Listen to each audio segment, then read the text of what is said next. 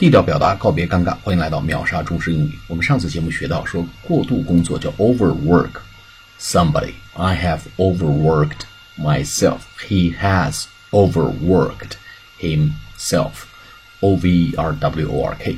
那么别人就会讲，哦，那你需要休息一下，说 have 或者 take a good rest。你真的需要好好休息一下。You really need to take a good rest. Have a good rest. You really need to have a good rest. 你真的好好休息一下了。好，我们今天又学了一个词，叫休息一下，have a good rest 或者 take a good rest，好好休息一下。好，下次节目再见，谢谢大家。